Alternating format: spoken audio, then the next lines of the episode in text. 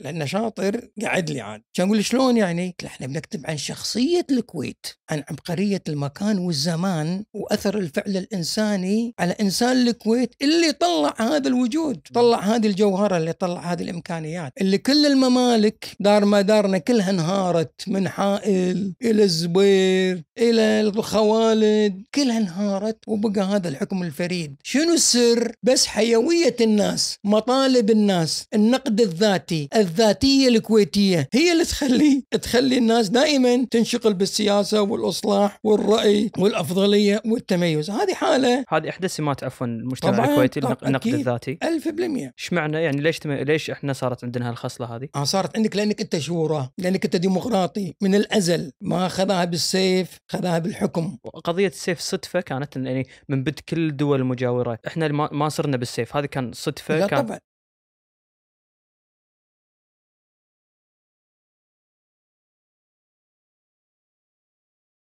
السلام عليكم. أنا محمد الزايد وهذه ديوانيه محفوف. كعادة كل حلقة في فضول أو تساؤل يفرض علينا الضيف يفرض علينا الموضوع.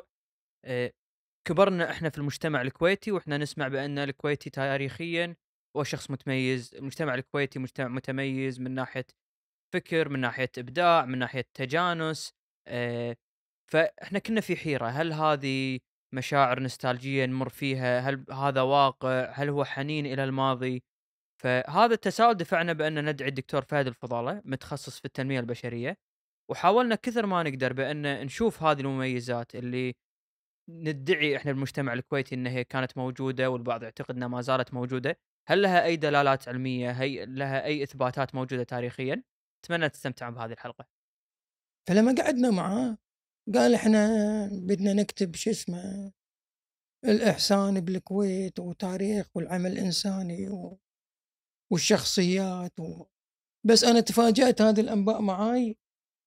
تفاجأت إن الأنباء عبد الله المعتوق بده يكتب سيرة ال- الشخصيات الكويتية الخيرية. قلت له زين طال عمرك أنت الحين جايبنا عشان شنو؟ عشان نكتب نفس اللي بيقوله المعتوق. كان يقول إيه هذه الفكرة. قلت له لا أنت غلطان. شو؟ له غلطان. مو متعود عليها الكلمة هو. آه يقول لك ما حد يحاكي أنا افتشلت يعني. قلت له أنت غلطان تفكيرك يعني راح ناحية كان يقول لي شلون يعني أنت؟ شو يعني ببالك؟ قلت له اللي ببالي مو ببالك. قال يعني ما بدنا نكتب عن الشخصيات. قلت له من قال لك نكتب عن الشخصيات؟ ليش ما تسأل نفسك أنت؟ ليش ما نكتب عن الأرض؟ والإنسان اللي طلع الشخصيات. لأنه شاطر قعد لي عاد. كان يقول شلون يعني؟ قلت له إحنا بنكتب عن شخصية الكويت عن عبقرية المكان والزمان وأثر الفعل الإنساني على إنسان الكويت اللي طلع هذا الوجود طلع هذه الجوهرة اللي طلع هذه الإمكانيات. اللي كل الممالك دار ما دارنا كلها انهارت من حائل إلى الزبير إلى الخوالد كلها انهارت وبقى هذا الحكم الفريد. شنو السر؟ هذا اللي أنا بكتبه. علشان إنصاف للأجيال القادمة تعرف إن في سر بهالأرض. وكتبنا لماذا ازدهر الكويت؟ يعني شنو ما يسمى بعبقرية المكان والزمان شخصية الكويت. فما حد كتب عن شخصية الكويت مم. والتاريخ والعتوب وبحيته وصباح الأول بس ما تكلموا عن الإنسان. ما تكلموا عن العوامل والعناصر اللي أسهمت في بناء هذا المجتمع. هذا اللي يعني أتكلم عنه اليوم. لعل وعسى يعني. بالعكس آه، شيء شيء آه، يعني جدا متحمس إني أسمع منك. آه، بس أنا ودي أفهم قبلها دكتور فكرة ال- ال- ال- المجتمع يعني إذا المجتمع له تعريف له أركان على أي أساس أنا مجموعة من الناس لازم يكونون داخل دولة مستقلة بس على شنو أطلق كلمة مجتمع؟ هو طبعا المجتمع يعني مجموعة من الأفراد مجموعة من الجماعات اللي تقعد في موقع معين مكان معين وتتآلف وتنصهر وتتماسك وتكون له أعراف وتقاليد.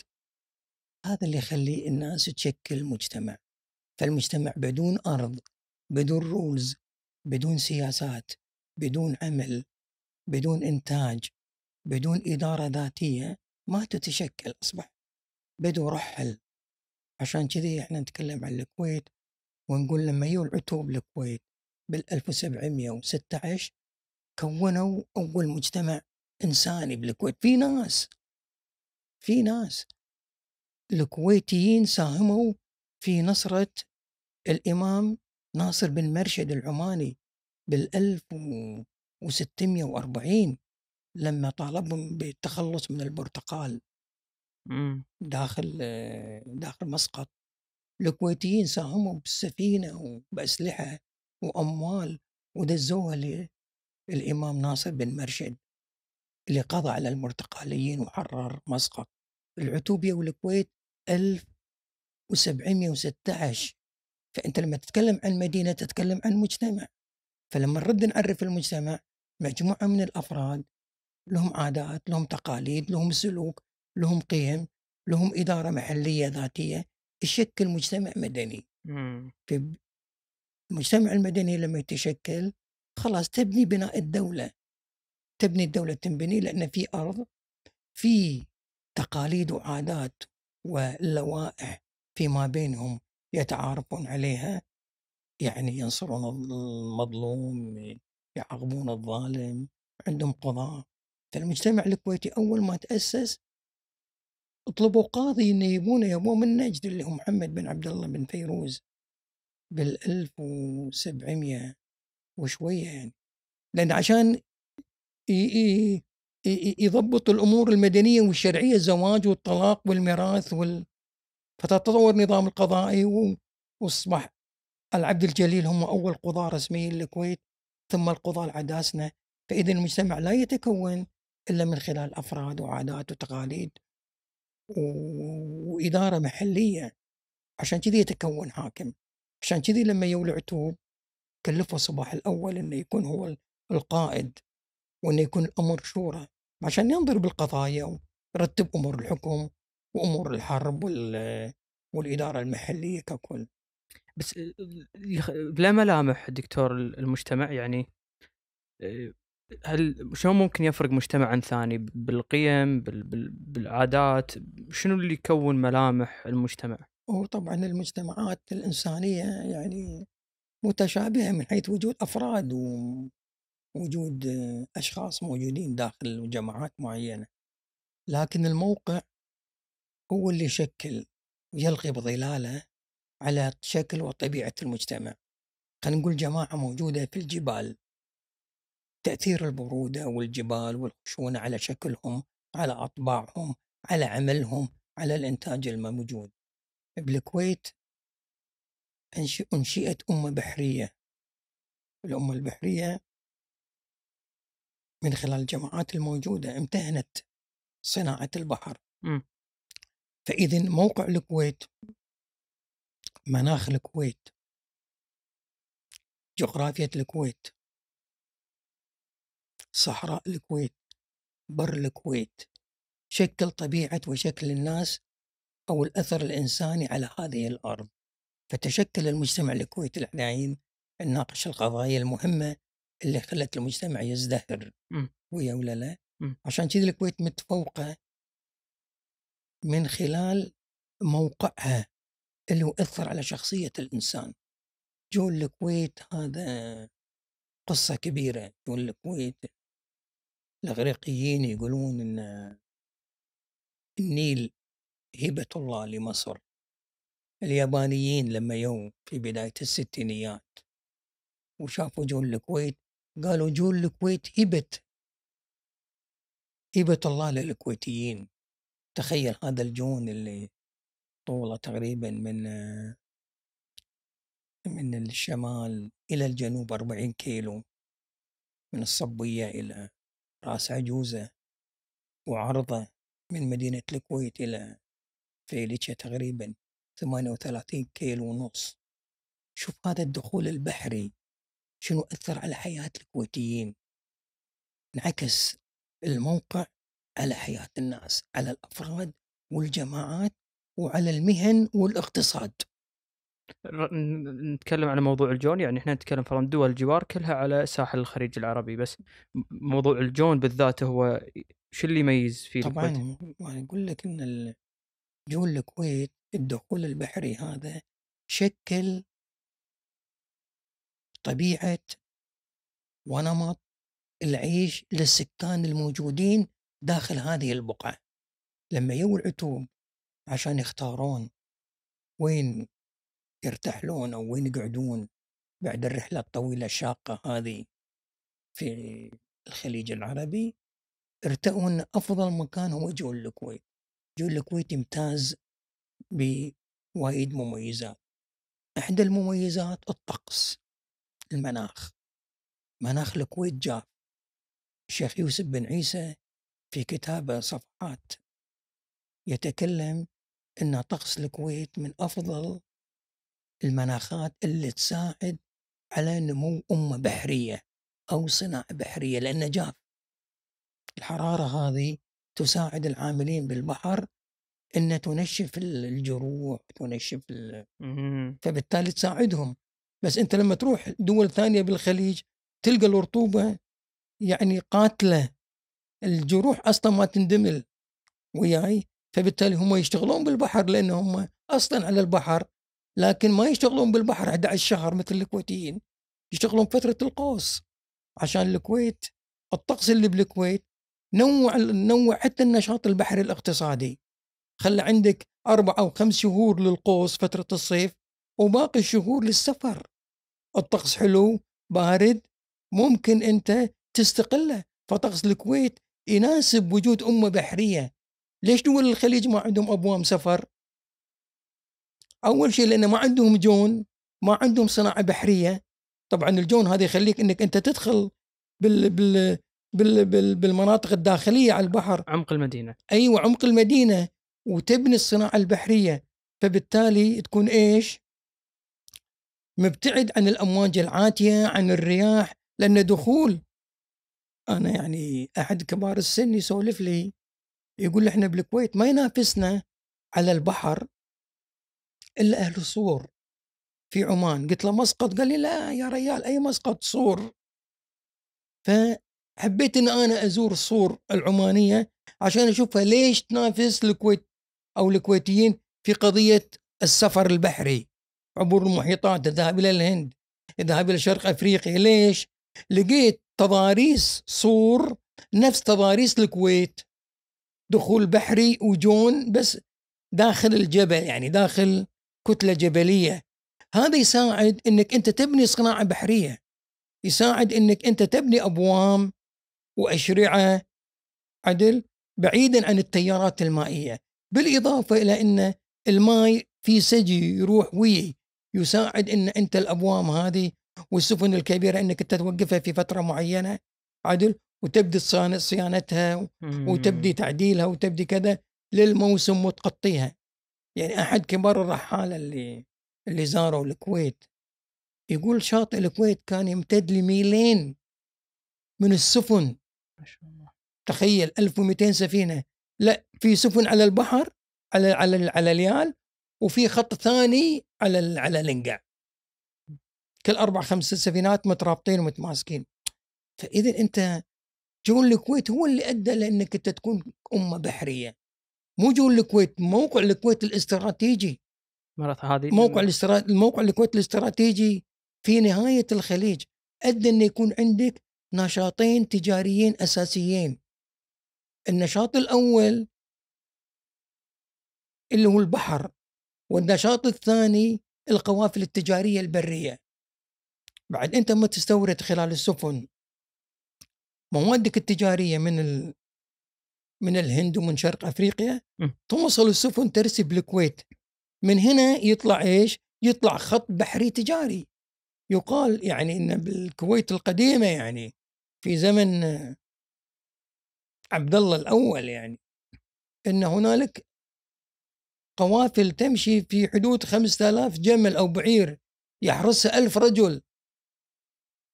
تأخذ البضائع القادمة من الأسواق الخارجية سواء القطاع أو الخليج أو كذا وتطلع فيها إلى حلب ومن حلب تذهب إلى أوروبا. أنت في نهاية الخط هنا ليش تكالبت الدول الأجنبية؟ روسيا والمانيا على إنشاء خط للقطار يوقف بالصبية. لأنك أنت قاعد تخدم القطاع التجاري من الهند ومن أفريقيا وتوقفه عند الصبية ينتقل بالقطار إلى أوروبا. هذا متى دكتور كانت فيها الفكرة هذه؟ موجود هذا بأيام مبارك. في عهد مبارك.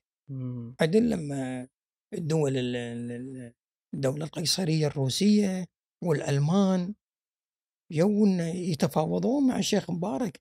في مد خط قطار فإذا الكويت لها موقع استراتيجي فالصحراء البر والبحر والمناخ والموقع شكلت الشخصية الكويتية أو ما نسميه بعبقرية المكان والزمان على الفعل الإنساني اللي هم الكويتيين.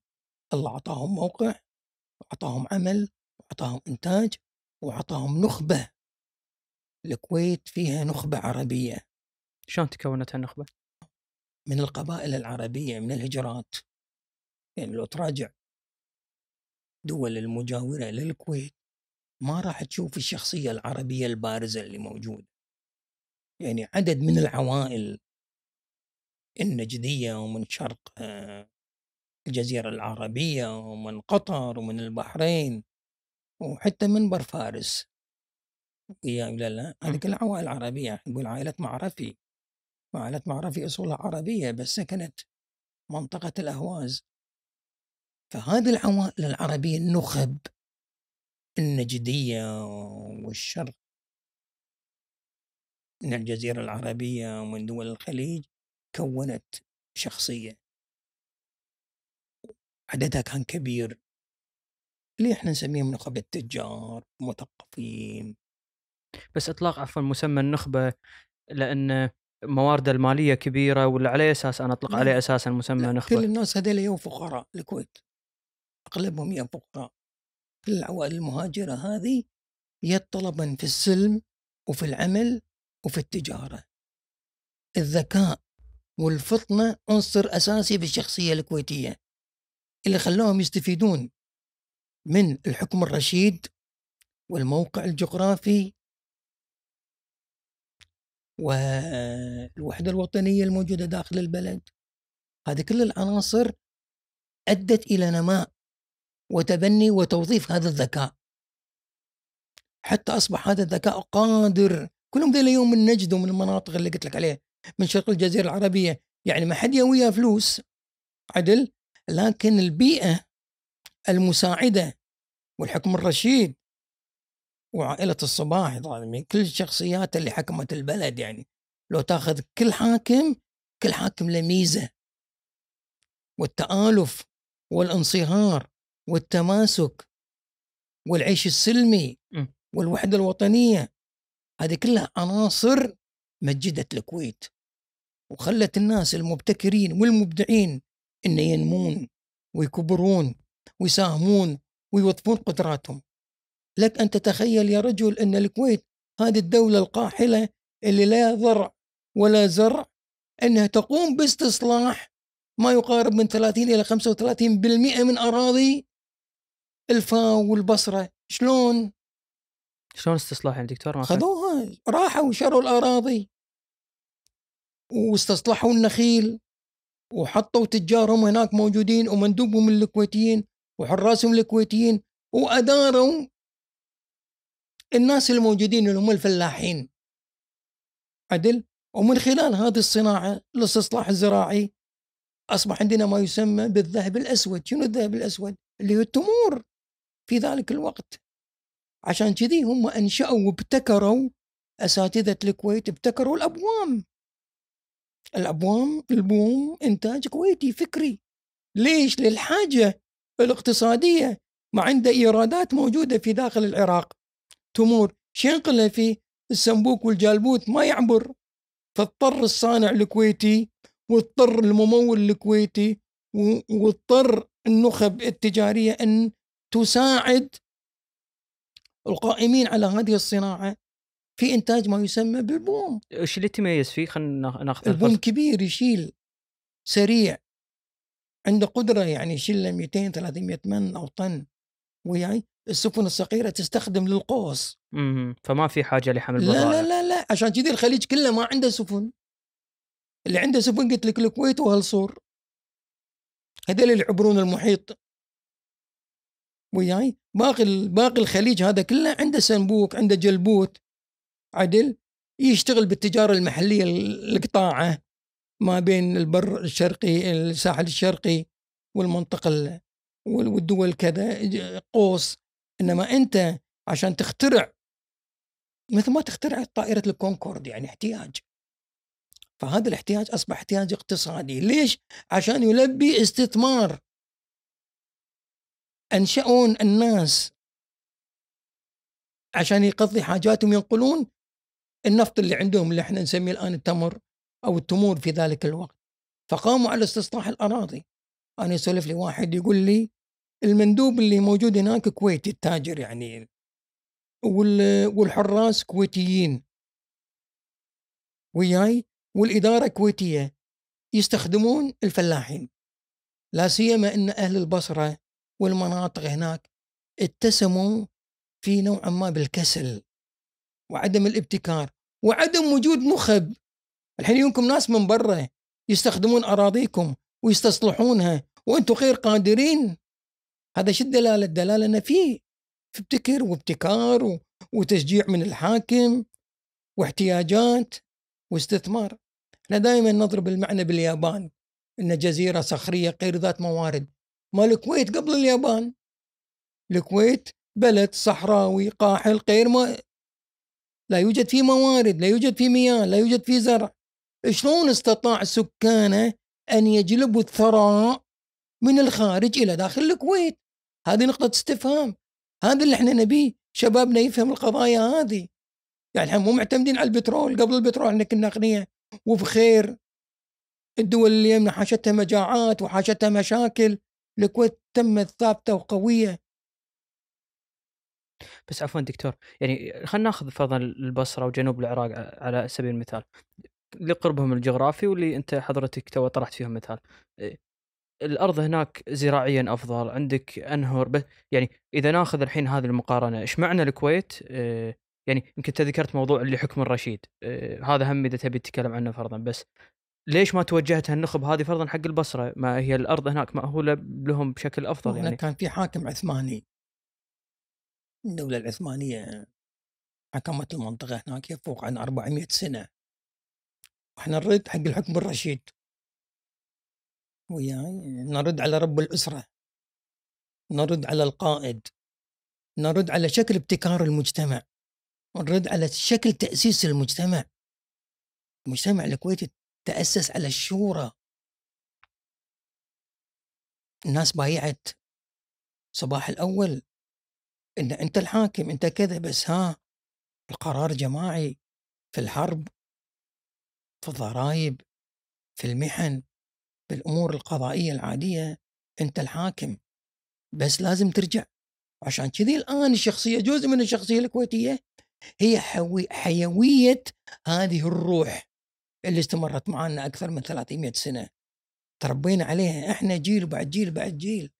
هي اللي كونت المجالس والمجلس الأول. 21 والمجلس الثاني والمجالس ال- المنتخبة بال 34 لأن روح الشورى والتشاور والاحتكام والنخب والرأي وأهل السالفة هي اللي عطت طابع عشان هذه الدولة تحافظ على نفسها. يعني خليني أنا أقول لك حادثة آه، مبارك. الشيخ مبارك آه، لما صارت الحادثة المشهورة واختلافه مع الشيخ محمد والشيخ جراح وحسم الأمر. اللي صار آه. شنو بتذكرني دكتور بالضبط؟ نعم. الخلاف شنو كان بينهم؟ خلاف مع أخوانه. على الحكم يعني؟ الحكم على الإيرادات و... والإيرادات المالية اللي جاية من من ال... من نخيلهم بال... بالفاو. فبالتالي الشيخ مبارك يعني دخل أهل الكويت و... لحل الخلاف بينه وبين الحاكم الخامس. أخوانه محمد وجراح ولم يصل إلى نتيجة مرة ومرتين وثلاث. فاضطر أن الشيخ مبارك يتخذ موقف في القضية هذه لسلامة الوطن و العثمانيين. اتهموا الشيخ مبارك بال اتخذ الحكم بشكل يعني بشكل بالقوة يعني. الكويتيين في هذه الفترة كتبوا عرائض للوالي العثماني لا. إن الشيخ مبارك إحنا اخترناه وإن هذه قضية خلاف عائلي بين الأسرة وإحنا مع الشيخ. كان بالإمكان بإمكان الكويتيين في تلك الفترة أن يرفعون شكاوي يرفعون كذا ضد الحاكم الجديد اللي استلم الحكم لكن معه وقفوا معاه مع إنهم عارفين شنو طبيعة الموقف اللي صار ويعرفون اللي الحدث الأجل اللي تم لكن لسلامة الوطن وللتماسك الاجتماعي والمحافظة على البلد أبوا إن ما يسلمون البلد أو يسلمون حاكمها إلى الأتراك فبالتالي صفوا مع الحاكم مع علمهم باللي صار. هذه دلالة على إيش؟ دلالة على إن الناس عندهم فكر وعندهم حكمة وعندهم رأي وعندهم ما يسمى بقضية سمو الوطن.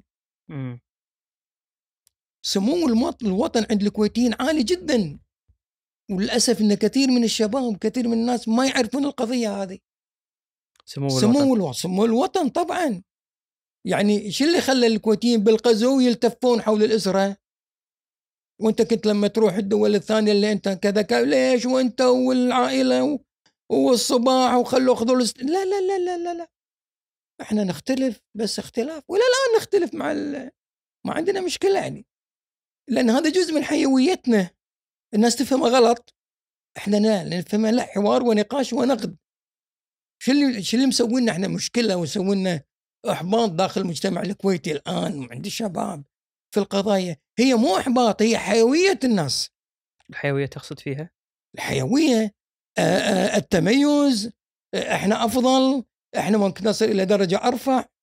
إحنا بإمكانياتنا بقدراتنا باستثماراتنا. فالناس دائما تبحث عن الأفضل.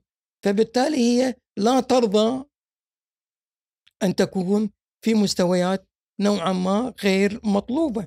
مع أن أنا وجهة نظري كباحث إن الكويت يعني في مستويات عالية يعني حتى لو حتى قراءتنا للمؤشرات الاقتصادية والمؤشرات الاجتماعية مؤشرات التنمية الاجتماعية الكويت في مراكز متقدمة جدا يعني.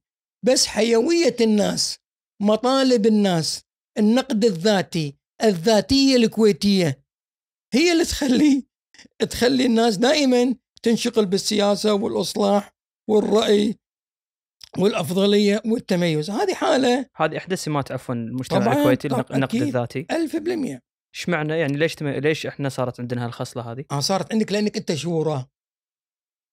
لأنك أنت ديمقراطي من الأزل.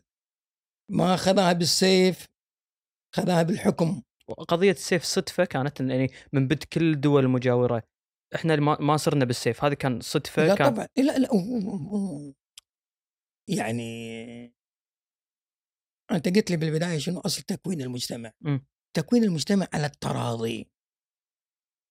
عدل؟ وعلى ال ال الوصول إلى بوتقة وانصهار ما بين اركانه وبين أفراده.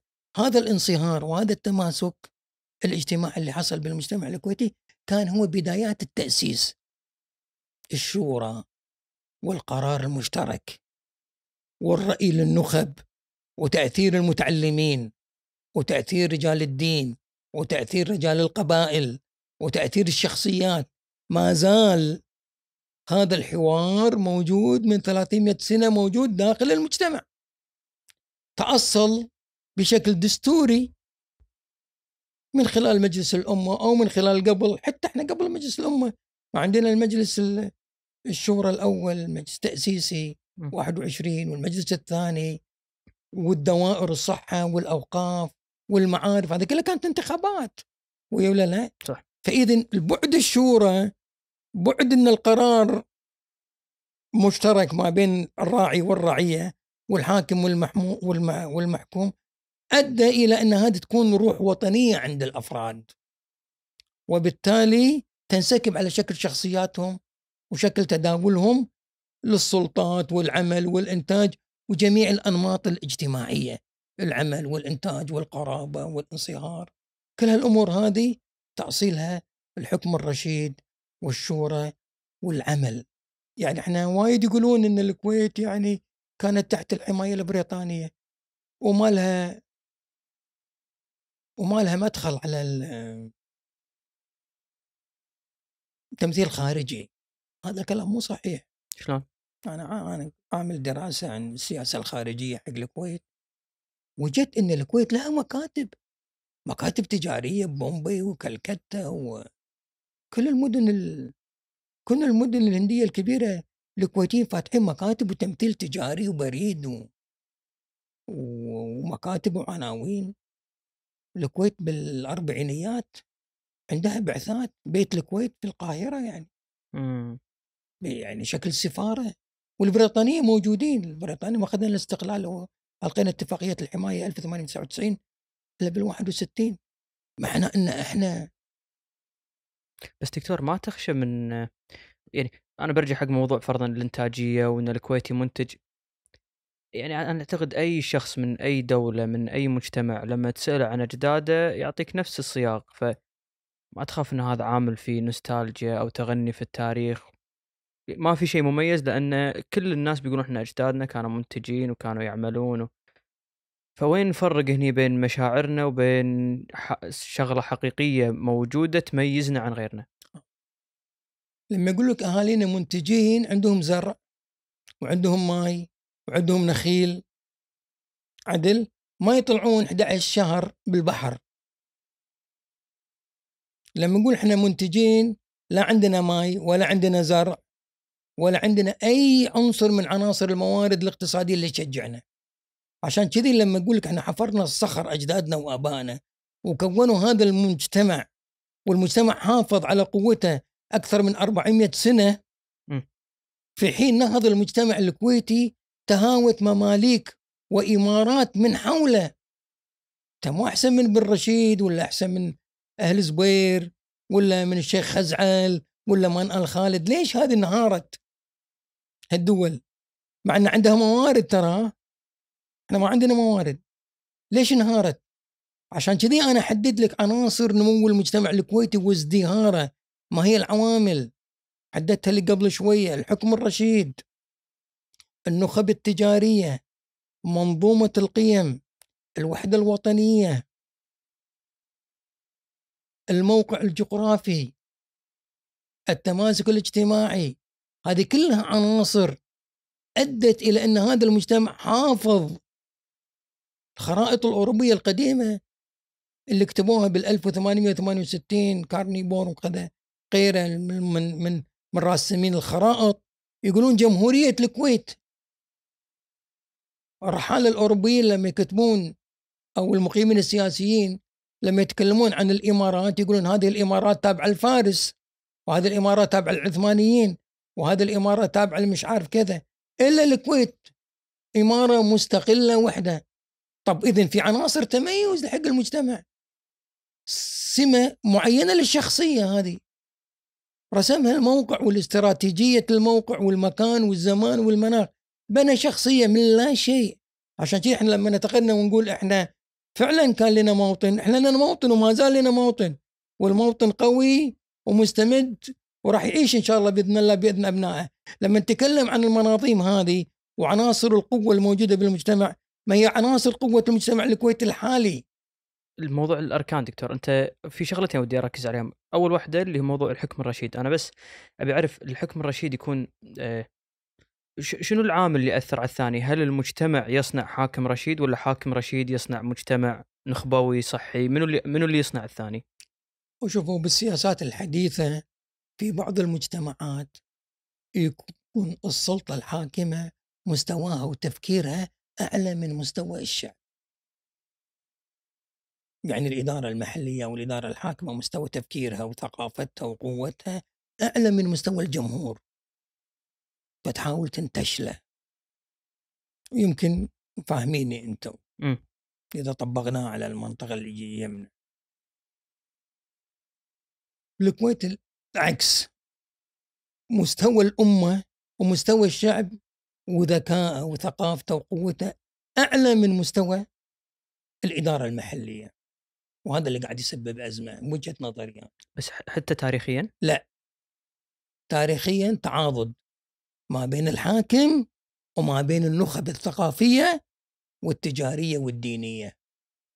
تمازج شورى أهل السالفة والرأي للجميع في الملمات والقضايا الكبيرة واللي يفرض هالواقع يعني أنا منو منو اللي اليد بفرض هذا الواقع؟ هل هو الحاكم وهو اللي يقول هذه طريقتنا ولازم أنا آخذ رأي الكل ولا شكل تشكيل المجتمع قديما بالكويت انبنى على هذه الثقافة على هذه المنهجية وياي حتى لما يعني لما هاجرت العتوب بال 1716 تم تقسيم القوة اللي موجودة عند القبائل هذه أو الجماعات إلى ثلاث نطاقات.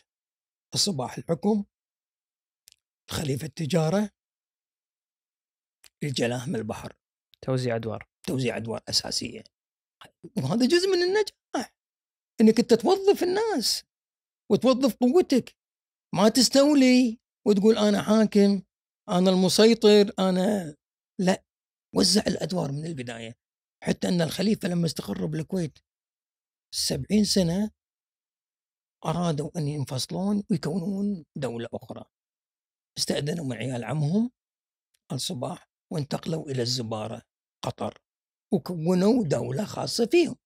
لأن يشوفون إمكانياتهم التجارية وقيادتهم تسمح لهم بقيادة دولة جديدة. والله وفقهم بمساعدة منه لما فتحوا البحرين بمساعده عيال عمهم الصباح. الصباح هم اللي فتحوا البحرين مع آل خليفة والسفن الكويتية هي اللي ضربت المنامة. بمساعده القوة الكويتية أيام عبد الله الثاني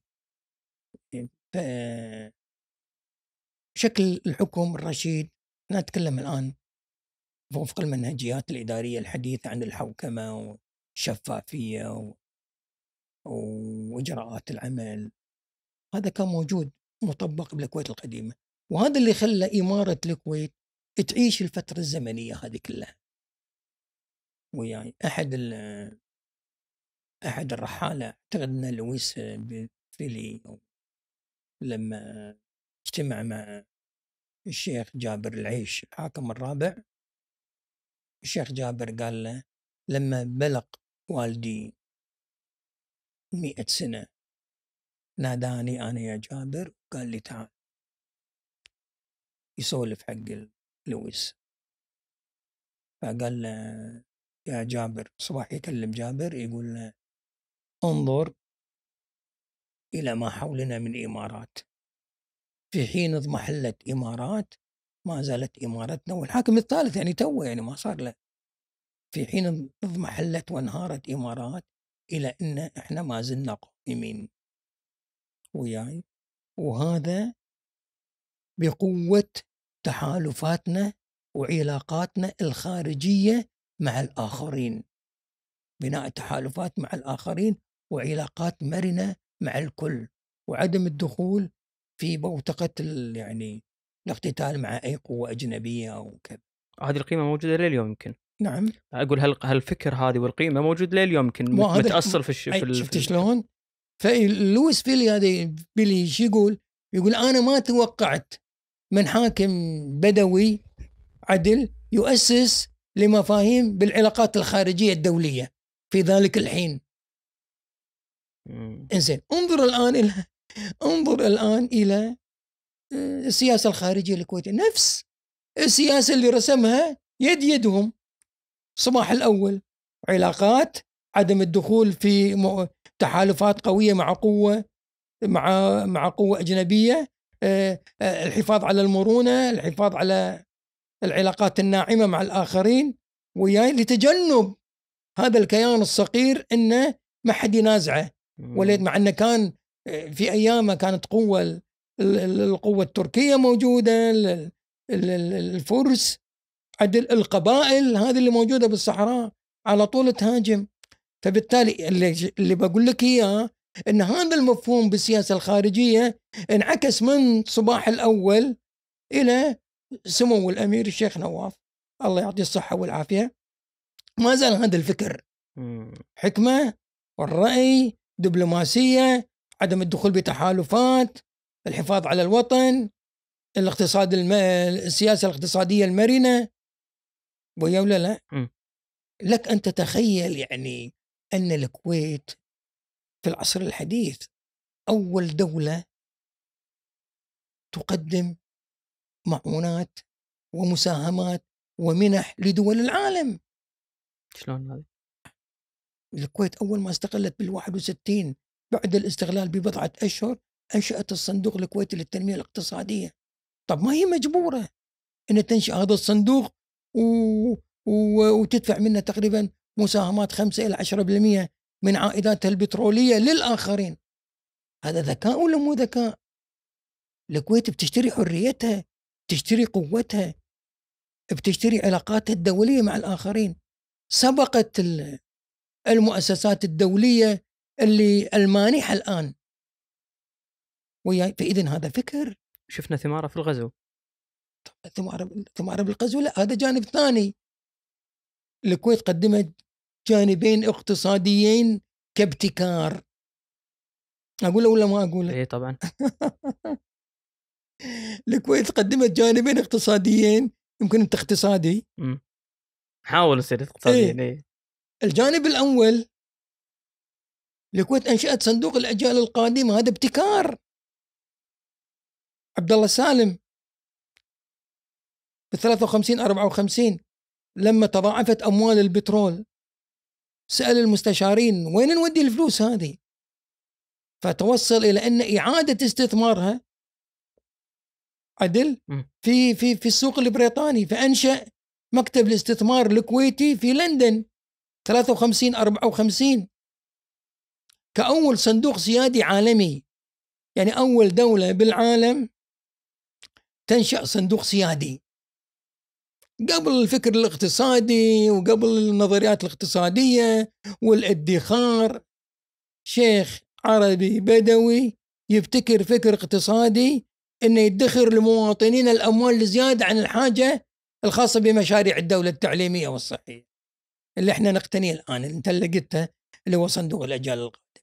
الكويت تقريبا الآن هو ثالث صندوق على مستوى العالم بحدود 720 أو 30 مليار. هذه مبادرة اقتصادية نادرة. لم يقدمها أي اقتصاد عربي أو عالمي. المبادرة الاقتصادية الثانية إنشاء الصندوق الكويتي للتنمية الاقتصادية. مبادرة عالمية لمساعدة دول العالم من خلال المنح والمساعدات والهبات والقروض الميسرة قبل الصناديق قبل قبل الصناديق الدولية ككل. فاذا هذا جزء من اذا هذا فكر ولا مو فكر؟ حكم رشيد ولا مو حكم رشيد؟ رؤية ولا مو رؤية؟ وهذا اللي إحنا قاعدين نقوله. نستمد من التاريخ الأصالة للمعاصرة اللي إحنا فيها حاليا. آه، دكتور رأيك خل خلينا نستغل اللي قلته بتحليل الواقع عندنا اليوم. هل الابتكارين اللي أنت تشوفهم من أكثر الابتكارات اللي قاعد نشوفها يتم محاربتها أو يعني في وجهة نظر سلبية فيه وما أتوقع تدري عنها اللي موضوع إن الكويت أولى من تعطي فلوس لدول مجاورة عن طريق صندوق التنمية. حتى موضوع الأجيال القادمة قاعد نشوف لما ضاقت ميزانية الكويت أول مكان توجهوا له وكانوا يتكلمون عنه اللي هو إن إحنا نسحب من الصناديق الأجيال القادمة. فأنت بوجهة نظرك هذه قيمة بس اليوم الواقع يقول الناس مستعدة تضحي بهذه الأشياء. لا أنا ما أعتقد هذه مطالبات شعبوية يعني لا نمانع أن الصناديق هذه تساعد في بعض القضايا والأزمات الموجودة. يعني أنت الآن صندوق الكويت للتنمية الاقتصادية 20 أو 25 من العوائد الخاصة فيه طبعا هو طبعا يقدمها لحل المشكلة الإسكانية. ما في مشكلة يعني ما في مشكلة.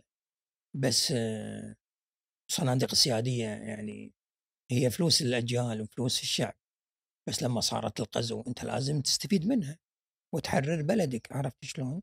لكن في نمو في هذه الصناديق في إدارة حكيمة و... وليس ككل ما يطرح على الساحة أو من مطالبات شعبية الناس تقبل فيه أو ممكن ممكن أن يكون على أرض الواقع. بس عفوا أنا. بس مو هذه إحدى ممكن تكون ملامح تغير آه، فكر المجتمع يعني إحنا يوم من الأيام مثل ما حضرتك تفضلت بالخمسينات كان عندنا هذا الفكر بأن إحنا عندنا هالأداتين هذول نستفيد منهم. إذا تغير هذا الفكر وصار إحنا ما عاد نحتاج هالأدوات هذه أو ما عاد نؤمن فيها كقيمة كأداة ايا كان هذه مو إحدى ملامح تغير هوية المجتمع أو فكر المجتمع؟ أوكي. شوف خلنا أقول لك قضية معينة يعني في نظرية التغير الاجتماعي. المجتمع الكويتي من أكثر المجتمعات الإنسانية اللي تعرض لتغير اجتماعي. أول شيء الثروه بالكويت سبقت دول الخليج. اكتشاف النفط بالكويت سبق دول الخليج. ويا ولا لا صح إحنا بالبحرين قبلنا بس مو بالكمية والعائد الاقتصادي. وياي اضطر حاكم الدولة آنذاك الشيخ عبد الله السالم إنه شنو يسوي بالإيرادات؟ فأكبر هجرة تاريخية عملها حاكم الشيخ عبد الله السالم. نقل مجتمع كامل من أسوار مدينة الكويت القديمة إلى الضواحي.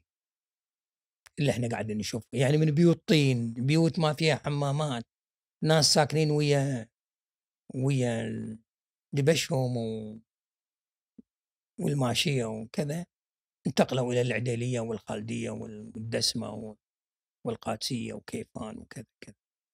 عدل؟ إلى بيوت مجهزة وبيوت اللي عنده بيت ثمن له واللي ما عنده بيت المناطق هذه كلها كان فيها بيوت ذوي الدخل المحدود. وأغلب الكويتيين في ذاك الوقت يعني كشباب وكذا ما كانوا عندهم بيوت سكان يعني. فهذا اللي خلى في المناطق الضواحي هذه في تقريبا 30% 40% منها بيوت للدخل المحدود. فأكبر هجرة عملها الشيخ عبد الله السالم. نقل شعب كامل خلال أربع خمس سنوات. يعني إحنا انتقلنا رحنا العديلية وعندنا حوش غنم بالبيت. وياي لا تضحك علي حتى بيت عمك يمنا يعني وياي ولا لا؟ اللي في إحنا الحين؟ عدل إيه.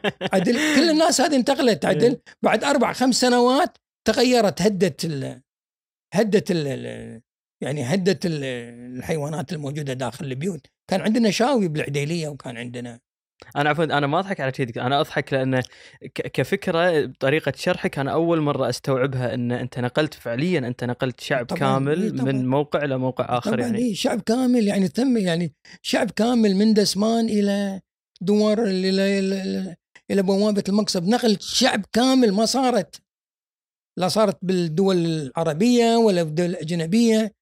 نقلهم إلى قيم وثقافات ومساكن وصحة وتعليم وبيوت تكييف كهرباء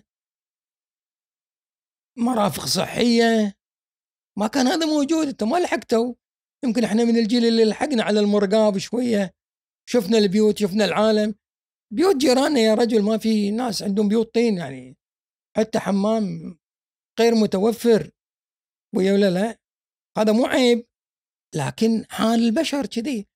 فشلون الأثر اللي سواه الحاكم الراشد الحكم الرشيد؟ ما واحد ثاني أنا خلني أقول لك نكتة يمكن تضحك عليها شوية. شريت مرة مجلة اسمها مجلة الكواكب من سور الأزبكية أيام ما كنا ندرس مصر. واللي حاطين صورة عبد الله السالم عدل وكاتبين أقنى رجل بالعالم. مثل أخطر رجل بالعالم. حاطين صورة الشيخ عبد الله السالم وكاتبين أقنى رجل بالعالم. شنو يفهمون المصريين؟ قول لي شنو يفهمون؟ يفهمون إن هذا الثراء اللي بالبلد حق الشيخ بجيب الشيخ. عدل؟ ولما تكونت شوف شلون شوف شلون شنو الفكر هناك؟ فكرهم إيش؟ فكرهم نوعا ما الاستبداد والسلطة والقوة والملك. وكذا. يا أخي البريطانيين يقول حق الشيخ عبد الله السالم هذه الفلوس نقلناها إلى حسابك. في بنوك لندن قال لهم من قال لكم حق حسابي؟ مو بحسابي. هذه البنوك بحساب أهل الكويت شعب الكويت. انشأوا مكتب الاستثمار الكويتي. مو باسم الشيخ. مم. تقول لي حكم رشيد وتقول لي حكام يعني عندنا حكام ثروة منورين.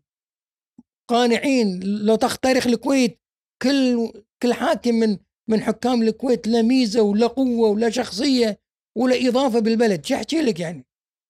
من مبارك لأحمد اليابر للشيخ سالم لمبارك لعبد الله السالم صباح السالم يابر الأحمد صباح الأحمد. الله يمد بالشيخ نواف ونشوف آثاره إن شاء الله. وآثار الشيخ مشعل داخل البلد. والإصلاح وتعديل المسار جزء من المنهجية هذه. ويا ولا لا؟ في أثر. فاذا هذا كله حكم رشيد. في حين دول اقنى منك ترى التنمية البشرية والتنمية الاقتصادية ما تعتمد بس فقط على الموارد. ليبيا فيها فلوس أكثر منك. وفيها بترول أكثر منك ليبيا. العراق فيها بترول وغاز أكثر منك وفيها موارد. زراعة. وينها؟ وين راحت؟ تبخرت. ليش تبخرت؟ لأن في دكتاتورية. ولا وجود لحكم رشيد ولا وجود لنخب ثقافية ولا وجود لشورى أو مجلس أمة أو دواوين أو رأي أو رأي آخر أو صحافة حرة. ضاعت البلد. بالكويت دير بالك في ميزة بالكويتيين. لا يمجدون الحاكم ولا يقدسون الحاكم. في حين بعض الحكام كان لقبهم المعظم بأمر منهم لقوا هذا اللقب أمير البلاد. فإذا تعيش الكويت ليش ما تعيش؟ ال 350 سنة هي امتداد لفكر حاكم ومحكوم وحكم رشيد ونخب. بس أنا أنا اللي ما افهمها دكتور لأن هذه القيم اللي نتكلم عنها على الأقل كل مجتمع موجود يدعي إنه موجودة عنده. فماني قادر أفهم ليش الكويتي يتميز بهذه الأشياء لأن اليوم إحنا لو نسوي لقاء بأي دولة موجودة راح يقول لك هذه القيم حب الوطن والتسامح ما أقول تطبق بس على الأقل الكل يدعي إنها موجودة يعني. لا ما أعتقد أنها موجودة أكثر من المجتمع الكويتي لأن المجتمع الكويتي فيه عناصر ساعدت على بناء المنظومة القيمية لدى الأفراد أو ما يسمى الثنائيات م. اللي عاشها المجتمع الكويتي.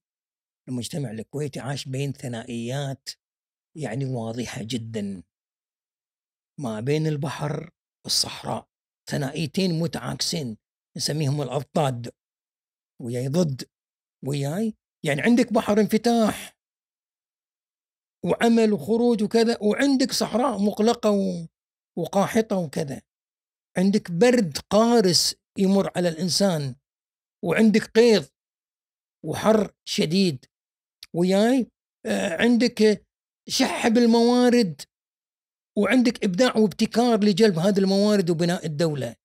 آه، عندك آه، عندك تسامح وتعاطف بس عندك جلد وشدة وحروب وتقوم وتدافع وتبني اسوار ويا ولا لا؟ هذا لا يعكس إنك أنت متسامح وطيب و... و... و...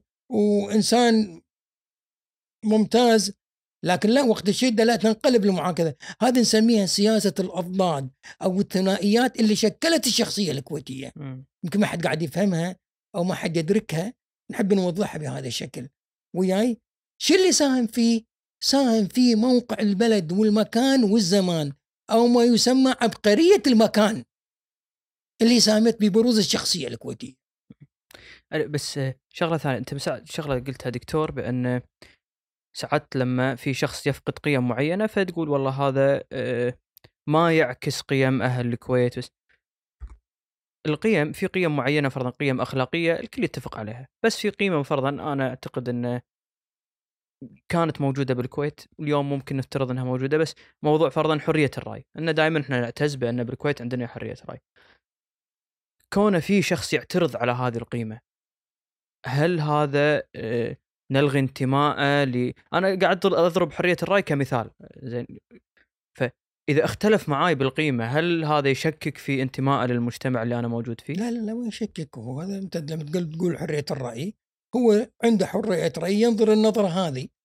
عدل لا؟ وأنت عندك حرية رأي إنك تقول لا. هذا جزء من القيمة. والنقد الذاتي أو الذاتية الكويتية اللي إحنا تربينا عليه. يمكن هو أنت جزء من تقدم المجتمع الكويتي هو الحيوية هذه أو الذاتية بالشخصية الكويتية. الانتقاد والتحليل والتفكير وليش وياي؟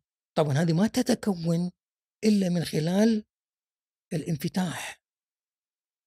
ما تتكون إلا من خلال الجو الحرية اللي يسود مم. اللي من سوى اللي سواه الحاكم بمحض إرادته. يعني عبد الله السالم عطى الناس المجلس وعطاهم الدستور بمحض إرادته. مو الإنجليز قالوا له. ويا ولا لا؟ ولو إن هنالك ما يقال إن الإنجليز لا لا لا, لا عليها لا يعني سمعنا مؤخرا لا يا رجل عبد الله السالم عبد الله السالم أصلا من كان أيام حكم الشيخ أحمد الجابر وهو لا نظرة شعبية ولا نظرة كذا ولا نظرة قومية وعشان كذي لما اختاروه اختاروه آه، النخب آه، الثقافية والتجارية إنه يكون عبد الله السالم رئيس المجلس. ديموغرافية السكان دكتور. okay ديموغرافية السكان هم أحد عناصر ازدهار ومجد الكويت وتقدمها م. عدل؟ إحنا بالكويت جايين الكويت طبعا هي الكويت أرض عربية. وياي أنا ما يعني أنا ما أتقبل أسلوب الهجرات لأن الأرض هذه هي أرض عربية في شمال الجزيرة العربية. وال وال والمتعارف عليه يعني قبل قيام الكيانات السياسية الكويت والسعودية والعراق أن الناس بأي مكان تنزل وتقعد و...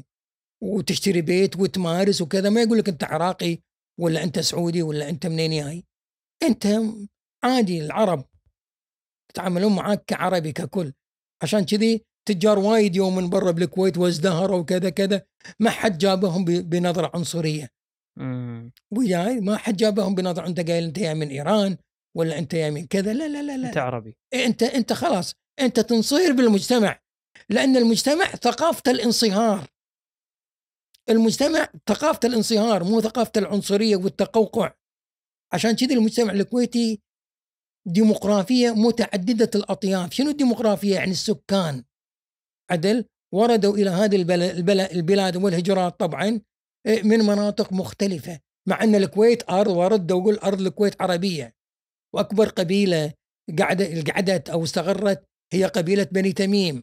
جرير من أرض الكويت وياي قسان السليطي من أرض الكويت. كلها أرض كاظم كاظمه البحور. يعني أرض هذه كويتية كانت يعني معركة ذات السلاسل. ما أقول لك والله بالكويت بالجزيرة العربية في شمال الجزيرة العربية. فاذا أرض الجزيرة العربية هي امتداد قوافل وسكن وهجرات ممتدة حسب الكلى والماء والمراعي وما شابه ذلك. ويا الكويت تكونت من هجرات منين؟ من وسط الجزيرة العربية من نجد والمناطق الزلفي وبريدة وعنيزة و- وحايل. من شرق الجزيرة العربية القطيف والإحساء والهفوف. وهذه هي الهجرة الأولى بالكويت. هجرة اللي هم أقليم شرق الجزيرة العربية المنطقة الشرقية. هي ما عشان كذي لما تشوف الكويتيين الأوائل هم الناس اللي يوم من هذه المناطق. المناطق الشرقية. المناطق الشرقية ومن من قطر ومن البحرين وياي أكثر من المناطق اللي من وسط الجزيرة العربية لاحقا يعني. مم. ويا ولا لا. يا والعرب القبائل العربية الموجودين على الساحل الشرقي في في الخليج العربي. وياي كل هذا بر فارس كله قبائل عربيه بني تميم وبني كعب وياي المناطق المتاخمة للعراق وياي هذا طبعا استوطنوها الكويتيين. هذه كلها ثقافات. يت انمزج انمزجت تصاهرت تماسكت جيناتها مختلفة ثقافاتها مختلفة المهن مختلفة الخبرات مختلفة التجارب مختلفة الأكل مختلف. الفنون مختلفة انصهرت في هذا الوطن المعطاء. تحت إيش؟ تحت حكم رشيد. فإذا شكل إيش؟ شكل فعل إنساني على هذا الأرض. ساعد الموقع والمناخ والطقس والجغرافيا على صقل هذه الشخصية المتميزة. فقدنا هالقيمة هذه دكتور قيمه ال- الانصهار وتعدد الثقافات وقبول الآخر. موجودة للحين؟ إلى ما زالت موجودة. عشان كذا تشوف دواوين الكويت والعلاقات ما عندك يعني أنت ما عندك نظرة أن هذا قبلي أو أن هذا كذا وأنا ما أشجع المقولة هذه اللي تذكر بالإعلام إحنا شيعي وسني وحضري وبدوي. هذا كلام مو صحيح. بس على أرض الواقع؟ لا لا لا, لا كلام مو صحيح ويقسم المجتمع. إحنا كلنا أبناء وطن واحد. لا تقسم المجتمع. أنت لما تقول لي هذا شيعي وهذا سني وهذا حضري وهذا قبلي كل الناس ترى هذه قبائل.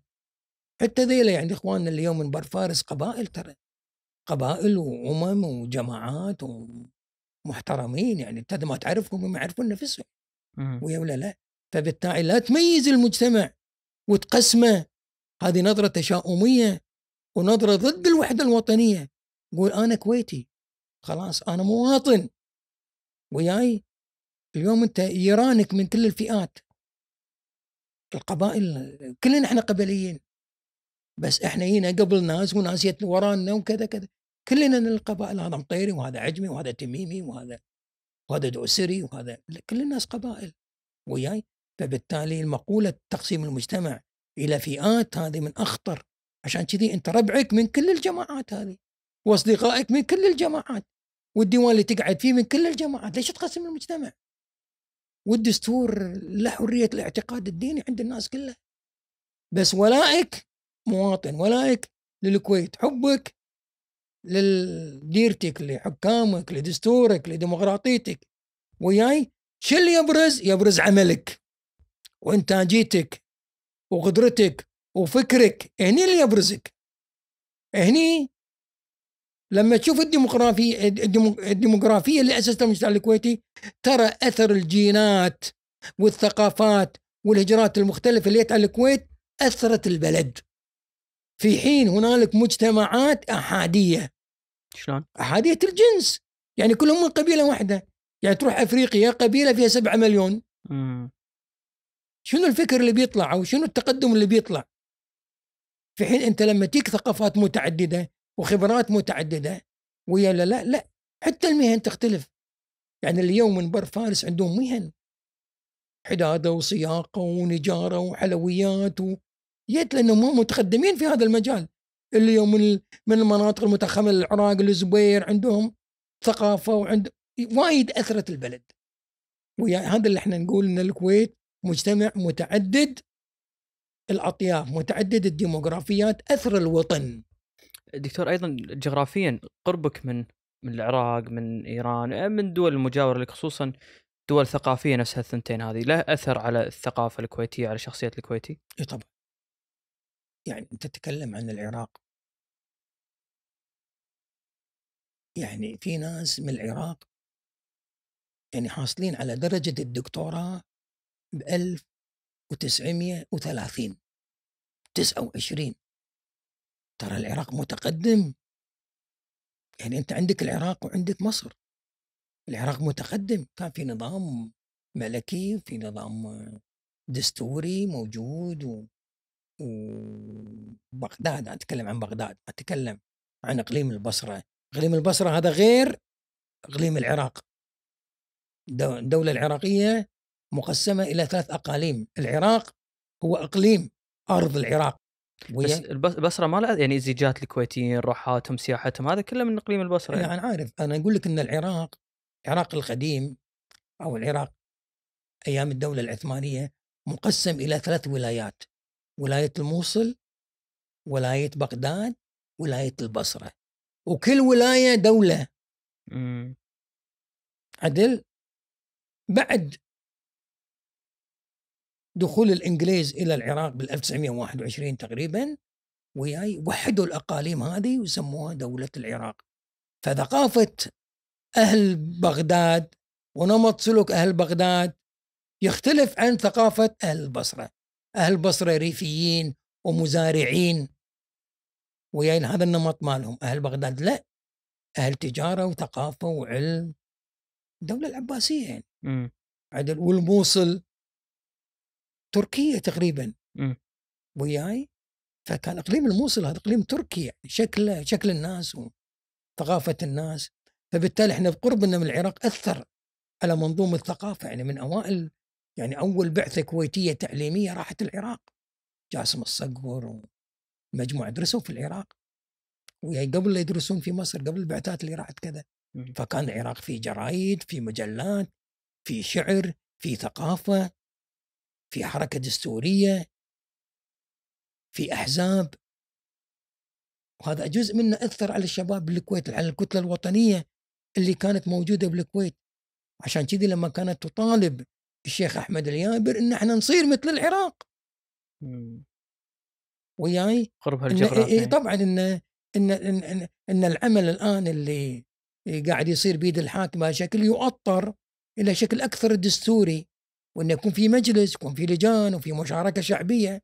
ليش؟ كانوا يتأثرون بالعراق ما يتأثرون بمصر. فالعراق انعكاس والعراق كانت من الدول العربية المتقدمة. إذا ما الأولى الثانية يعني. مم. في ذلك الج... في ذلك الوقت. بالعشرينيات والثلاثينيات كان العراق متقدم. جامعات ومدارس و... وتأليف وحركة بحث وحركة وحركة مسرحية وفنون. كلها تأثرنا فيها. طبعا شلون الكويتيين وين راحوا سجلوا؟ عبد اللطيف الكويتي عبد الله فضالة وين راحوا سجلوا. سجلوا أول اسطواناتهم في بغداد. أول اسطوانة سجلها عبد اللطيف الكويتي 27 ثاني اسطوانة عبد الله الفضاله الله 27 28 27 تصور 28 27 وانت سنة 20 متحارب حرب اليارة. سبع سنين وعندك فنون. طرب وسجل اسطوانات. هذا إيش معناه؟ معناه أن الفن والتراث جزء من الشخصية الكويتية، ليش؟ الرد على الموقع. الرد على نمط العمل. وياي. اللي شكل أمة بحرية. طبعا أمة بحرية عشان تشتغل لك 11 شهر بالبحر تحتاج إلى ترويح والأهازيج وأغاني وشعبية إيه، وكلمات. هذا جزئية كبيرة دكتور؟ نعم. يعني وجود حاجتهم لهالأغاني والأهازيج في في ال- في المركب وفي رحلاتهم طبعا لها أثرها على الطرب بالكويت صح؟ طبعا طبعا عشان كذي عشان كذي أنت عندك شعراء قديمين عندك فنون قديمة عندك أهازيج قديمة عندك فنون البحر عندك فنون البر العرضة يعني تراث قديم يعني. تراث قديم و... وف... وفنانين عظماء. مم. يعني أنت مؤسس الفن العراقي الحديث صالح الكويتي داوود وصالح الكويتي يهود طلعوا من الكويت تعلموا العزف والغناء بالكويت.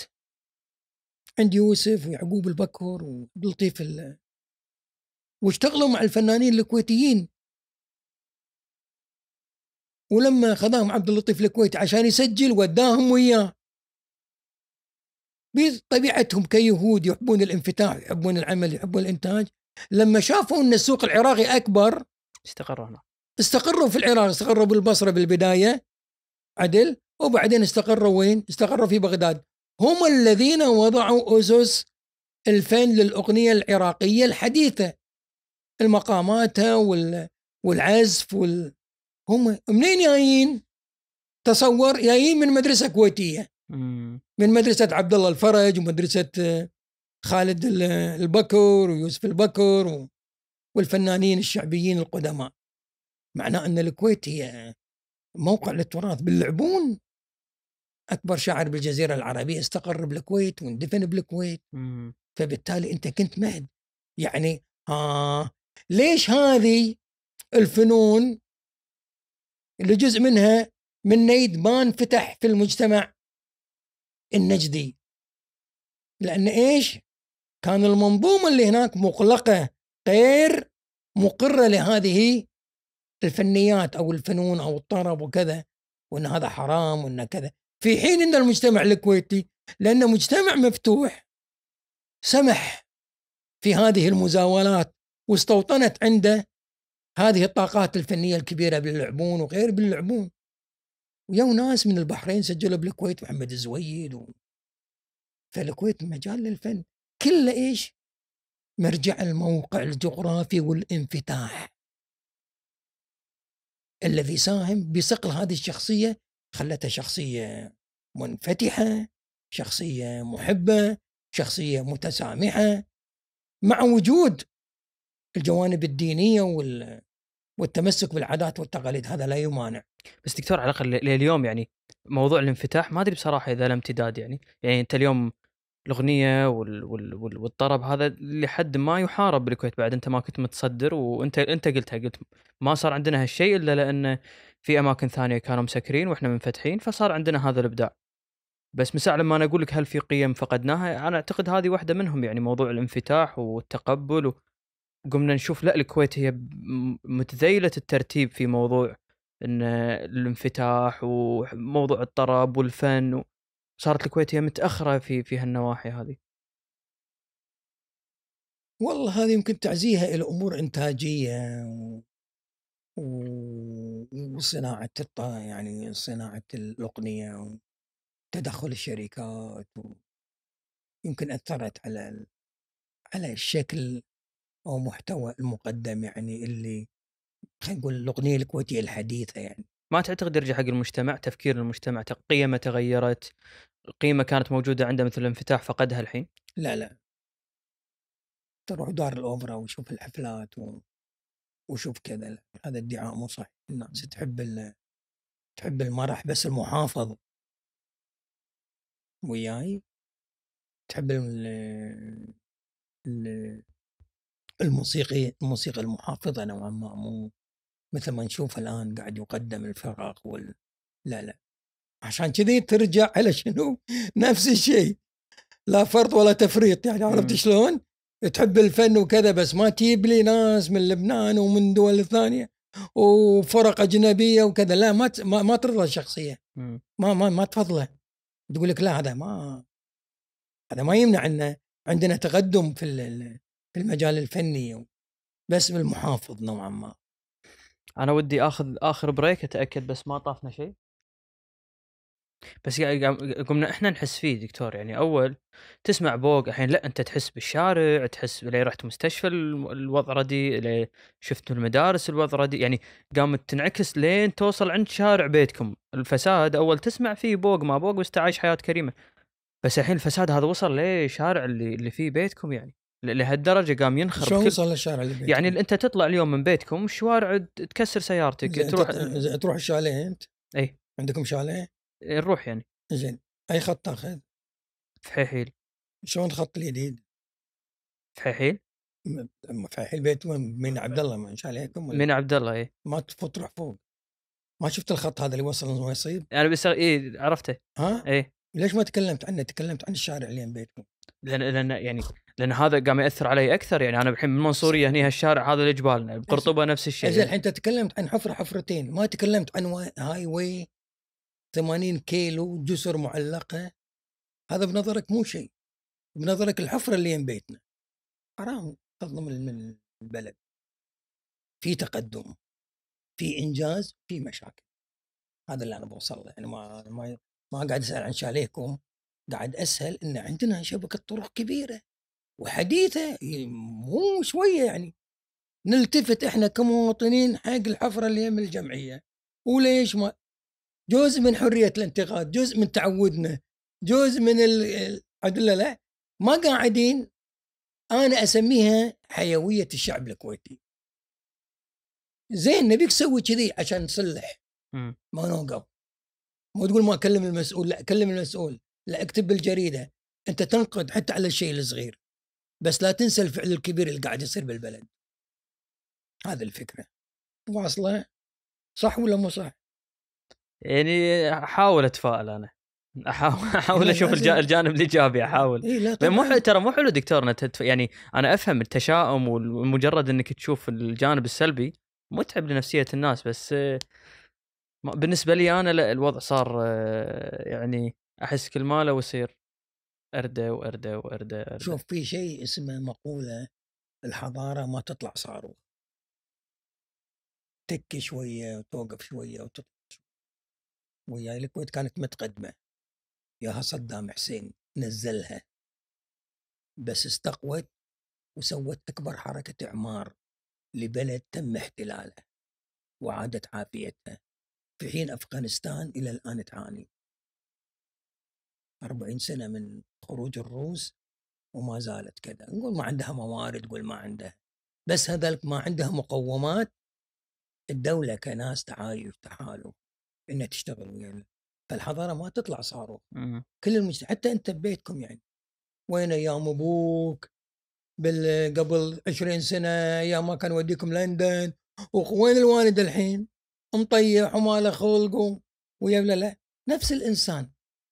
قوة كذا. ولا ما محلت الحضارة العباسية وطلعنا من الأندلس. ويا ولا لا. فالمجتمعات ما تطلع صاروخ. تجيها فترات. إحنا جتنا فترة طلعنا صاروخ وجتنا فترة وقفنا. ما نحرم المجتمعات الثانية إن تصير صاروخ بس عقبنا ب 20 30 سنة. يعني أنا ما أفهم إنك أنت يوم أنت صغير تطير في مطار الكويت الدولي. عدل؟ ولما تروحين تشوف مطار قطر تقول ليش مطار قطر أحسن منه؟ طيب okay أحسن منك. بس أنت 40 سنة تطير مطار محترم نظيف ومشبرة. خمس سنين قبل خمس سنين شبره ما تحرمهم إنه يتقدمون وما تحرم نفسك إنك بعد إنك تبني مطار جديد. بس دكتور آه خليني أب- أبلش معاك بسؤال. يلا خلينا نسلم نبلش اي نبلش معك سؤال بس تقرب المايك شوية كذي صابك شوية. يعني إحنا اشتغلت اي يعني إحنا يمكن- بال break تو قاعد نسولف إنه طبيعي على المجتمعات والدول بإنه يحوشها طفرة تقدم شوية تريح تنزل تصعد بس تذكر بداية حديثنا كنت تتكلم على إمارات موجودة حوالين الكويت؟ آه انتهت. ما ما وقفت ما ريحت انتهت. فشنو أكبر خطر يهدد المجتمعات؟ يعني إيش معنى أنت كنت تضرب مثلا إن الكويت استمرت غيرها انتهى؟ بي شنو أكثر شيء آه، آه، يهدد أو آه، ممكن موضوع الانتهاء يفرضه على المجتمعات هذه؟ موضوع التماسك الاجتماعي. وهذا اللي كان موضوع تقرير التنمية البشرية 2013 وأنا بالمحاسن الصدف أن أنا كنت المحرر العلمي م. للجزء الثاني والثالث من هذا التقرير. اللي أصدره المجلس الوطني اللي أصدره المعهد العربي للتخطيط بناء على طلب الأمانة العامة للتخطيط. كان الموضوع التماسك الاجتماعي.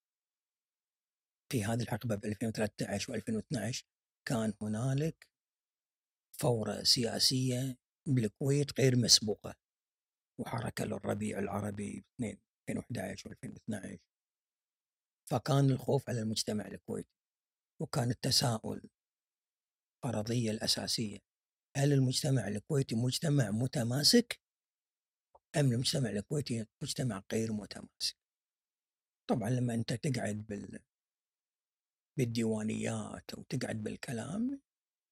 وايد من الناس تقول لك إنه والله مو متماسك وإحنا عندنا كذا وعندنا طائفية وعندنا كذا. لما ينقيسها علميا وفق الأصول العلمية وفق المؤشرات الدولية في أربع مؤشرات دولية تقيس موضوع التماسك الاجتماعي. وما أنا معددها كلها بس أقول منها مؤشر واحد. مدى توفر المؤسسات الحاكمة والضابطه داخل المجتمع. م. يعني مدى توفر نزاهة مدى توفر ديوان للمحاسبة مدى توفر جهات رقابية وياي. المؤشر الثاني مدى توفر النزاهة والصحافة والحرية وحرية النقد وياي. الأربع المؤشرات هذه قسناهم وفق تحليل علمي وجدناها إنها متقدمة بالمجتمع الكويتي ولا خوف المجتمع الكويتي من قضية التفكك أو ذوبان الانصهار أو التماسك ما بين فئاته وطوائفة والجماعات المشكلة الأثرية المختلفة لهذا المجتمع. فوصلنا إلى نتيجة أساسية علمية إن المجتمع الكويتي متماسك مع ما يتعرض إليه من تغيير اجتماعي كبير. مثل ما قلت لك قبل شوية إن الكويت بعد اكتشاف البترول وتصدير أول شحنة بالربع الأخير ب 46 47 من النفط.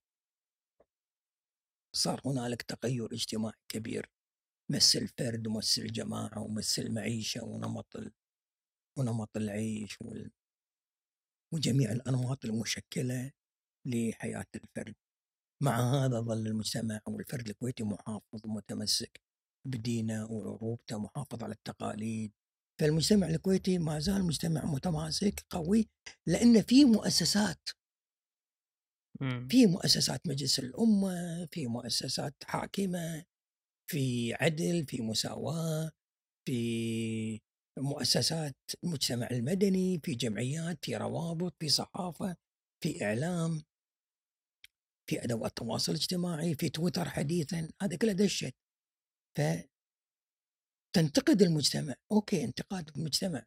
وهذا جزء من حيوية الإنسان الكويتي. حيوية الإنسان الكويتي إحنا نفهمها غلط. نحن الآن كلنا نمارس النقد السياسي. عدل؟ ونشاهد ممارسات مجلس الأمة. م. والصراعات اللي قاعدة تصير والآراء اللي قاعدة تصير بين بين النواب. إحنا كجمهور نفهمها غلط. مع إن هذا هو دايلوج السياسة السياسة كذي. عطاء وصراعات وجماعة ضغط وكلام صحيح وكلام كذب. إي طبيعة السياسة بهذا الشكل. صح. بس إحنا كمواطنين نتعاطف بشكل أكبر. ومشاعرنا تتأثر بالقضية هذه مع إن هذه القضية يعني هي قضية اعتيادية يعني. شيء صحي هذا إن إحنا منغمسين كمواطنين عاديين بالسياسة وايد. ممتاز. أنت تنقمس إنك أنت تتنور وإنك أنت تشوف ما يطرح على الساحة. شيء حلو يعني. يعني أنت لو تروح حق مثلا لو عشت أنت إحنا خريجين أمريكا من الثمانينات يعني. لما رحنا شفنا المواطن الأمريكي المواطن الأمريكي ما يدري عن السياسة. ولا يدري أصلا عن ولايته. ما ما يعرف إلا المدينة.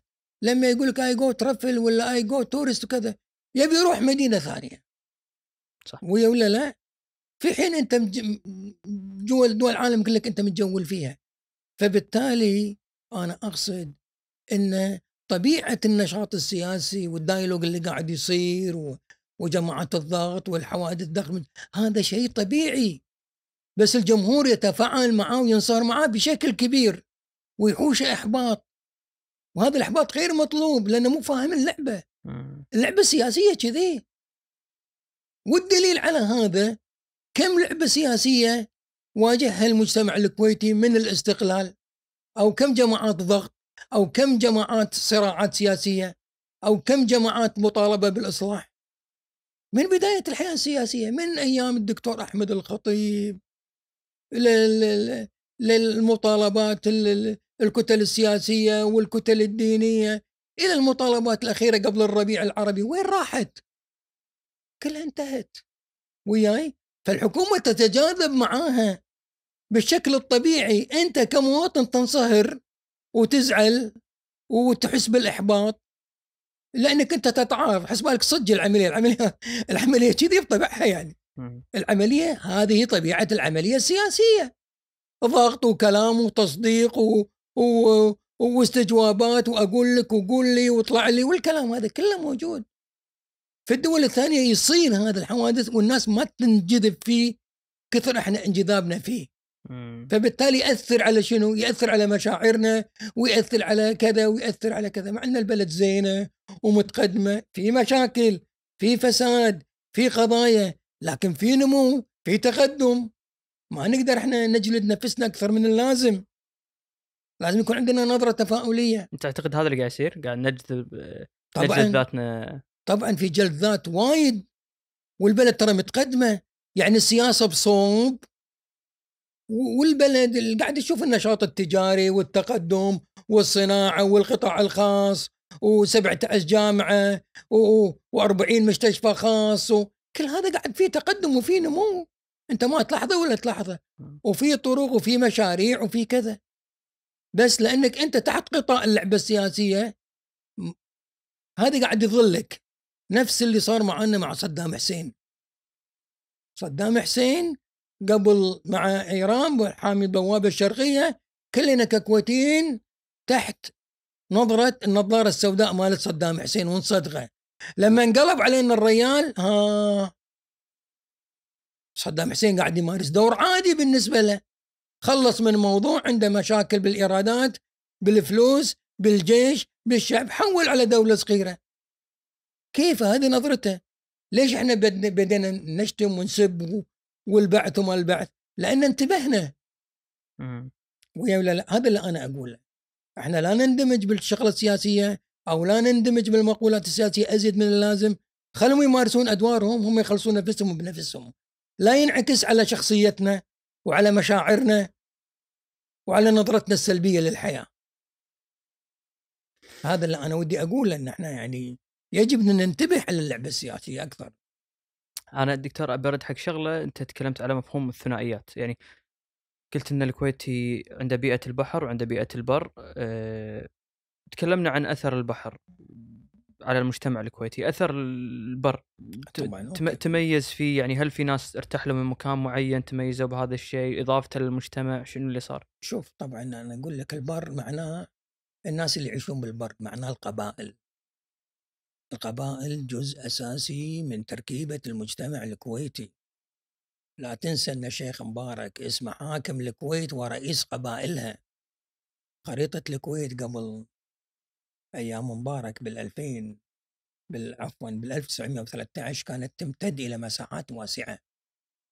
وياي؟ هذا كله كانت تسكنها قبائل. وياي؟ القبائل جزء من امتداد ال- ال- الكويت. وياي بطبيعتهم وبتجارتهم و- وامتلاكهم للأراضي هذه يعني. وبالتالي هم جزء من منصهر بالمجتمع الكويتي. وياي فبالتالي لما يصير اكتشاف البترول وتنزح هذه القبائل من المناطق الغريبة اللي صوبنا أو من المناطق اللي كانت أصلا كويتية وتتجه للداخل إحنا ما نستنكر هذا الكلام. وياي هم جزء أصيل من المجتمع الكويتي والقرى. القرى شو القرى- تميز فيه؟ نعم القرى أقول شو تميز فيه؟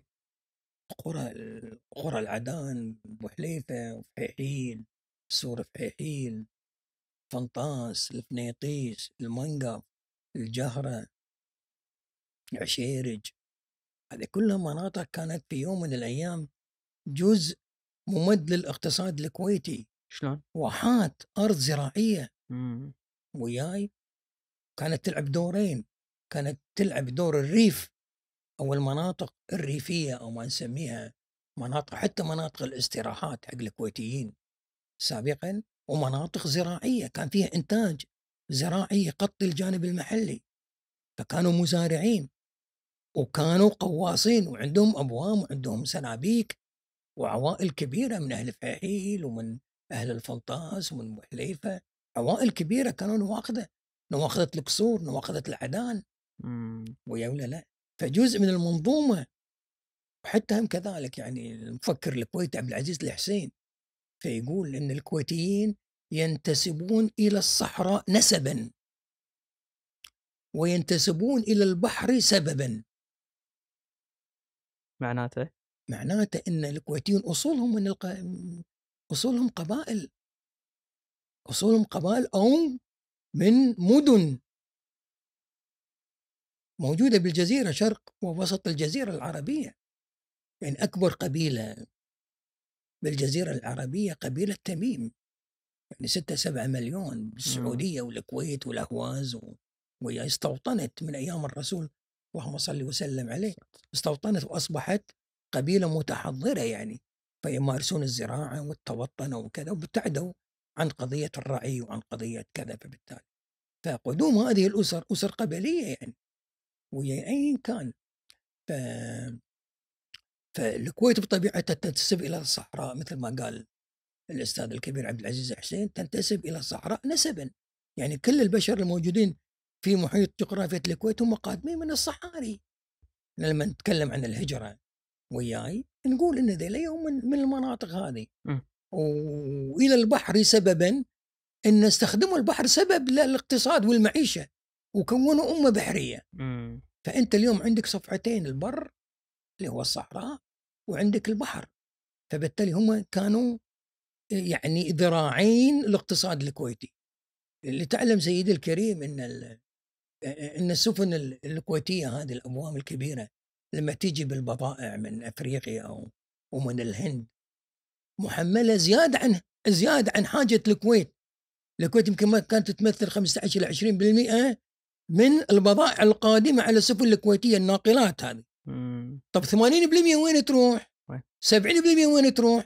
ما تتوزع تتوزع على على على على على على, على الجزيرة العربية شمال الجزيرة العربية توزع عن طريق القوافل مثل ما قلت قبل شوي تطلع إلى إلى إلى إلى إلى إلى الزبير وإلى البصرة ومن ثم إلى حلب تطلع إلى حائل تطلع إلى مدن نجد بريده وعنيزة والزلفي والمجمعة هذا منين تأخذ إمكانيات المعيشية؟ من الكويت عشان كذي صارت أزمة اقتصادية ما بين الكويت والسعودية يعني أيام الملك عبد العزيز م. لما شعر إن الملك عبد العزيز ما قاعد يستفيد من من الجمرك ومن من المواد البضائع اللي تقدم من الكويت توزع في كذا. ففرض على الكويت انه لا لازم أنتم تستقطعون جزء من جمارك هذه البضاعة وتسددون لي وأصر على أن يكون مقيم هنا مع أنه وجود مع وجود عائلة النفيسي تمثل الذراع. ممثل التجاري للملك عبد العزيز أو المملكة العربية السعودية. الكويتيين رفضوا. رفضوا أن يكون هنالك تمثيل جمركي للمملكة العربية السعودية أو استقطاع مسبق من هذه البضائع ثم تذهب إلى الخزينة السعودية. فمضطر الملك عبد العزيز أن يفرض حصار اقتصادي على الكويت يعني ممنوع الاستيراد.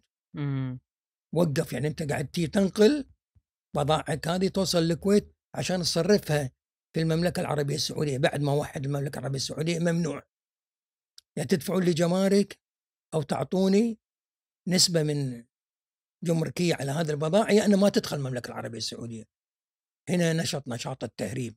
وحاول بهذا يعني بهذا المفهوم إنه ينمي ميناء العقير. إنه يكون هو عوض عن ميناء الكويت بس ما قدر ميناء العقير إنه يكون هو معوض لميناء الكويت. لأن المنظومة مو متكاملة. هي مو مجرد عندك ميناء. طب من بيك؟ ما هذا سفن الكويتيين. طب من بيجيبوا البضاعة؟ بيجيبونها من مكاتب الكويتيين اللي بالهند وأفريقيا. طب إذا أنت تفرض عليهم ما راح يتعاونون مع الميناء. طب أنت ما عندك ذيك السفن اللي تخترق المحيط عشان تجيب لك هذه البضائع ففشل ميناء العقير فشل ذريع إنه يكون بديل لميناء الكويت. بعد أربع أو خمس أو ست سنوات أعتقد تم حل هذه القضية وتم تسوية الموضوع مع التدخل البريطانيين في حسم هذه الموضوع لأن ليس في صالح السعودية وليس في صالح. الكويت مع هذا الكويت بقت ميناء للتصدير وعرف تجارها شلون يصرفون البضائع في في المناطق اللي مجاوره نعم. ساك على القوة دكتور. استمتعنا معاك. اكرمك الله مشكور الله. مشكور على وقتك. عزيز وغالي الله يجزاك خير. الله يجزاك خير. الله يسلمكم. إحنا بس حبينا إن مثل ما قلت إن نسلط الضوء على شخصية الكويت و... وعلى عبقرية المكان والزمان. والأثر والفعل الإنساني الإنسان الكويتي على هذه الأرض. وإن شاء الله بإذن الله إحنا لما نستعرض التاريخ نستلهم من القوة ومناطن القوة في المجتمع والمنظومة الأخلاقية والقيمية الموجودة. حتى شبابنا يعرفون إن إحنا ما كنا في يوم من الأيام مجتمع ضعيف ولا مجتمع مترهل كنا مجتمع قوي وما زلنا مجتمع قوي وان صارت عندنا بعض الإحباطات في العصر الحديث أو في الأيام. هي مجرد مجرد مرحلة من المراحل اللي المجتمع يجدد نفسه مطلوب إن المجتمع يجدد نفسه ويستمد من عناصر قوته. شاكر لكم وأشوفكم على خير إن شاء الله. أشكر الله يجزاك خير.